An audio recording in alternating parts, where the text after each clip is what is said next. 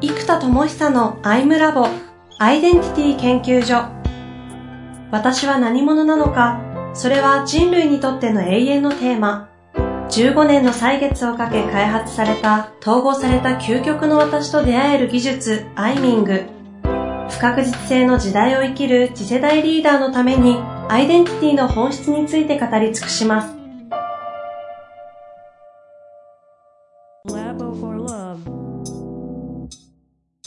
こんにちは、遠藤和樹です。生田智久のアイムラボアイデンティティ研究所。生田さんよろしくお願いいたします。はい、よろしくお願いします。さあ、今日も行きたいと思いますが、いや、はい、ついにね、生田さんがマーケティングをしかもコンテンツに落とし込むレベルまで来たという感じで、はい、世の中にバカシバシとコンテンツ出してって言ってる、まさにさなかなんですが、はい。せっかくなんで、この流れで、まあ、大きくはマーケティングの話、もうちょっと深掘っていきますかね。そうですね。で、えー、っと、もう分かりやすくと、本当最後数字じゃないですか。えーで、数字って、まあ、ナンバーっていうのがね、英語では普通になるんですけど、フィギュアっていう単語が、数字っていう意味があるんですよ。で、これって形にするとか、その姿形そのもの、つまりアイデンティティがフィギュア化されたもの、うんうんうん、そのね、この像になってるわけじゃないですか、フィギュアって。うんうん、あアニメのキャラクターとかが。そのアイデンティティとか内在しているものが絵に描いた餅が現実化されていくものってまさにこのフィギュア化されているもの、形として見えるもので、これはまさに数字だと思うんですよ。はいはいはい。で、えっと、もう、社会人として当たり前な数字という概念が僕ちょっと弱すぎて、あの、数字をいつも考えても、つまりアイデンティティとか本質ばっかりずっとやっちゃうから、発明ばっかりね。なので、もう今月がおそらく、下手すると人生で初めてぐらい一番数字とかマーケティング考えてるかもしれないですね。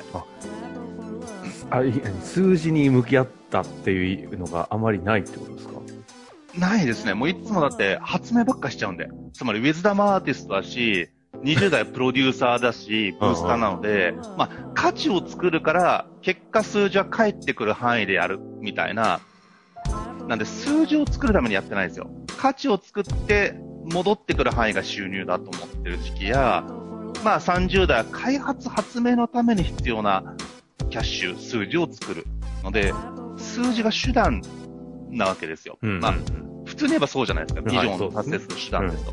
やっぱ数字自体が目的化するほど数字にコミットしてる人ってやっぱ数字を出す力が全然違うんですよ。はいはいはい。確かに。そういう意味で言うと、やっぱりこう、アイデンティティとか目に見えないものを扱っていて、じゃあ、ウィズ・ザ・マーティストとか言ってるけど、何をもってじゃあ、ウィズ・ザ・マーティストって社会的アイデンティティとして立つかと言ったら、でも分かりやすく言ったら数字だと思うんですよ。分かんないですけど、例えば YouTube 動画が1000万再生とかされたら、ね、日本って1000万再生ほとんど出ないので、うんうん、でも1000万再生いっぱい人だよ。ウィズダムアーティストって言ってるけど、ウィズダムがアート化されてるとすごいよねとかって、数字なんですよね、やっぱりそれを証明してるのって。この話ってアイムラボという枠組みで、アイデンティティを発明研究開発している生田さんが言うから、あの、はいはいって聞き込めますけど、普通のビジネスマンから言ったら当たり前な話ですよね。当たり前、当たり前。普通、普通、もう新卒の時に叩き込まれるやつ。普通この文脈で話すから、はいはいとか聞きますけど。そう。フィギュアとかね、ちょっと僕のコンセプティングするじゃないですか、うまい具合に。そうそうそう。これ図っていう意味とかね、姿、形とかね、うん、あの、そういう像とかね、数字って意味があるんで。うん。ですよ。だから当たり前なんですけど、うんうんうんだからやっぱり今考えてるのは、全人類に広がる可能性とか、まずは国内で広がる可能性って考えて、で、ジニアムの設計も、例のね、エジソン大先輩が普及価格にしたって話があるんで、はいはい、やっぱこの普及価格、そうするとフィットネスクラブとか、えー、っと、空手道場とかなので、やっぱ1万円を切る価格。うん、で、ただちょっと安すぎると、えっ、と、なんだろうな、ハードルが低すぎると来ない人たちがいるんですよ。特にそのリーダー層とか経営者の方々って。うんうん、なので、えっ、と、1万円を切って最大の価格で今9980円にして、もうメンタロイドからアプリケーションから、えー、もう毎朝のトレーニング、あそこ毎朝とか行ってないですよ、多分。前回。聞いてないですね。もうね、ちょっと毎朝入れたんです。これちょっと、あ、後で。あ、だだだ、はい。うん。で、とにかくこれも9980円にして、もう全部込みです。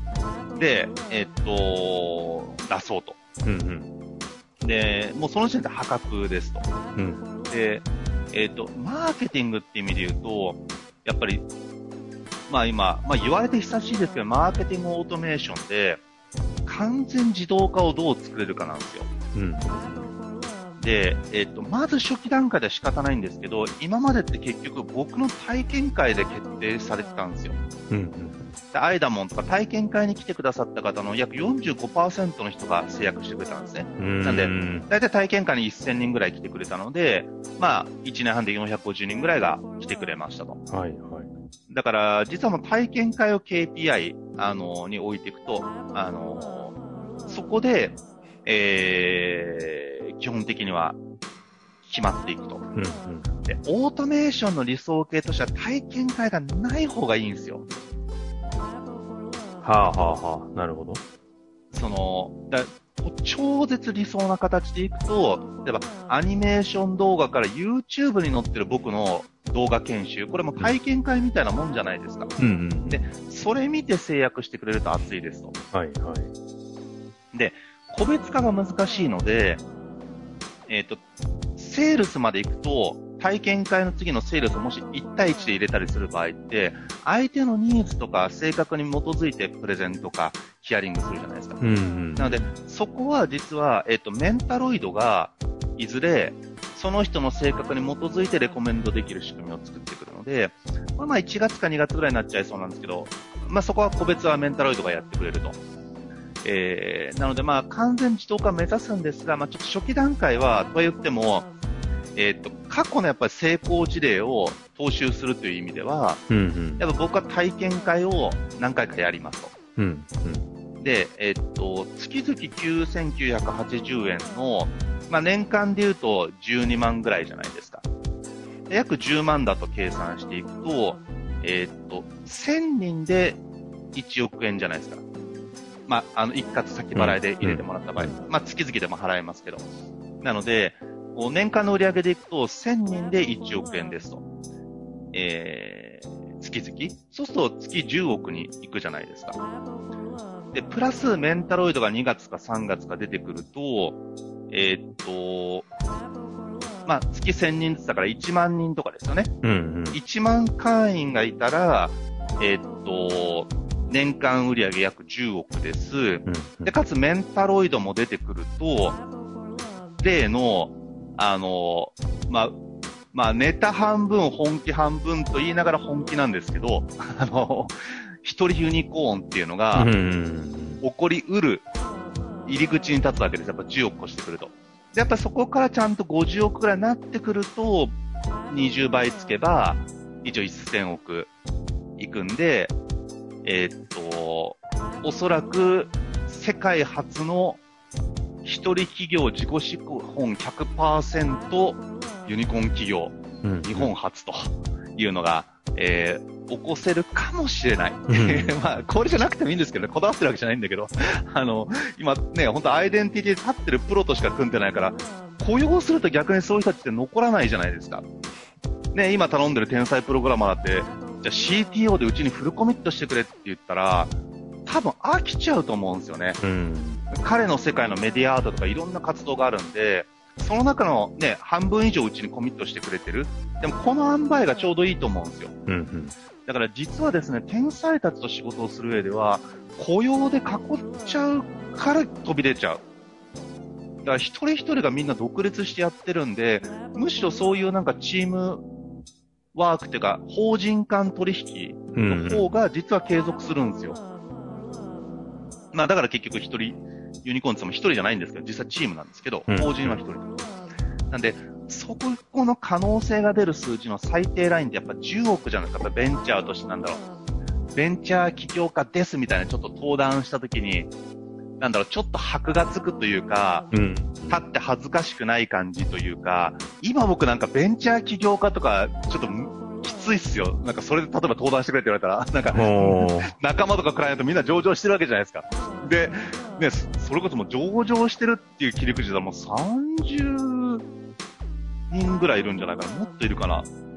もっといると思いますね。うんうんなので、その人たちを前にして僕が、起業家ですって手前で喋ってたら、ちょっとなんか、アイデンティティ的に恥ずかしいというか、もうまあ、だから一致感はないって感じですかね。そうそうそう。あの、革命家とか変革者はありなんですよ。うんうん。つまり変革的ポジションでやってるから、むちゃくちゃ時間がかかるという意味ではありですし、発明家としてもありですけど、ちょっと起業家ってピンとこないんですよ。数字が低い、単純にさっき言ったフィギュアですね。数字がアイデンティティを証明するならば、まあ、それ以外にも証明材料ありますけど、分かりやすい証明。やっぱり弱いと。だから今回は、とにかく数字だと。で、えっ、と、KPI を、まあ、売上ベースでいくと、体験会の人数が一番大きな KPI になってくるので、うんうん。ここを見ていきながら、えー、やっぱ1万会員になってくれればいいわけですよ。うんうん。その目的地としては。で、じゃあ、そのためにどこかっていうと、やっぱり YouTube、今アニメーションにフォーカスしてるんで、YouTube、まあ、ちょっと大きくいくのが好きだからあれですけど、やっぱり100万登録ですかね。おーおーおー100万登録。ただ、僕、過去本が10万部売れた経験がある。まあ、累計ですけどね、全部、うん全冊合わせて。しかも海外も含めてなので、あれですけど、えっと、その経験があるんで、1500円とかのものを買ってくれたわけじゃないですか。はいはいはい。っていうことを考えたら、無料チャンネル登録ぐらいは、その10倍って言ったら全然おかしくないじゃないですか。うんうんうんだし、エネカラーのね、昔のアプリは80万ユーザーいったので、その感覚で言うと自己分析とか自分がわかるよっていうメンタロイドとセットになって、その講座があるようだったら、まあ、無理ではないかなと。うん。うんうん。なので、あのーまあ、100万再生いけば多分10万登録ぐらいあるんだと思うんですよ。うん。うん。あの、100万再生がコンスタントに出るレベル。なので、あのーやっぱ100万登録ですかね、チャンネル登録。あのーまずそこを目指すっていうのが一個 KPI としてはいいなと思ってる感じですかね。YouTube100 万登録体験会を KPI に置きながらの会員1万。そうです。うん。明確な KPI ってやつですね。ちょっと大きすぎるんでね、この10分の1ぐらいを、例えば1ヶ月、2ヶ月とかにして、あのーで、あとはもう、それできるまでやる。だからこれが、えっと、あとね、なんか、目標値の置き方が最近逆になったなって感じがしてるんですよ。何が逆かっていうと、今月末、例えば1000、1000会員とかってみんな決めるじゃないですか。はいはい。で、これって、なんか、圧迫というか圧力がかかるじゃないですか。うんうん。今月までにやらなきゃと、あと日数が少ないとやばいとか、あじゃあ、そこまでにこうしてこうしてこうしてって、ちょっとなんかこう、切迫感を出す目標設定の仕方だなと思うんですよ。うんで、これ、むしろ逆で、どっちみち長い間考えれば、いつか到達する数字じゃないですか。うん。うんってこと、は、1000件を何日で達成できるだろう、チャレンジっていう捉え方なんですよ。はいはいはい。これ実は同じこと言ってるんですよ。うんうんでも、1000件は必ずいつか行くわけじゃないですか。10年かければ。そんな1000件ぐらいだったら。っていうことを、じゃあ、2ヶ月でやってみようとか、これやってみようなんですけど、何日でできるかチャレンジ ?2 ヶ月やろうと思ったけど3ヶ月かかっちゃったとか、3ヶ月だと思ったけど1ヶ月だったねと。つまり、今月で切っちゃうと、読めないんですよ、こういう数字って。だから、ね、必死になって出せるようにしようはもちろんあるんですけど、なんかできたできないとか成功失敗みたいなプロセスの過程でいちいち圧迫がかかっちゃってあんまり僕向きじゃないんですよ、このやり方。だから、そのまず1000件っていうのが何日でできるかチャレンジ。だから、アニメーションリリースしてから本格的に始まるので、マーケティングが。うんうん。それが一体何日で達成できるかっていう、20日とか、これが50日とか、うわ、予想外に200日かかったかもしれないですけど、このゴールが決まってる。だからマラソンとかと一緒ですね。どれだけタイムを縮められるかっていう勝負はいはいはい。で、タイムトライアルって何度もやるじゃないですか。マリオカートとか。で、なんかこの数値の結果出そうよりもタイムトライアルの方が人って考えるし、スピードを上げようと思うし、集中するんですよ。うんうんだからこの目標設定という概念をタイムトライアル型にした方がみんなワクワクできんじゃないかなはあアイデア出すんじゃないかなと思ってるんですよ。うん。はいはいはうん。というね、ちょっとい。いやさすがに数字にコミットしただけあって、数字にまで、目標に対しての数字に開発入れてきましたね。そうなんですよ。まあ、発明家だからね。そこ来ましたか。そうなんですよ。ああ、目標管理をね、タイムトライアル型に変えるっていう話は確かに意外とありそうでないですね。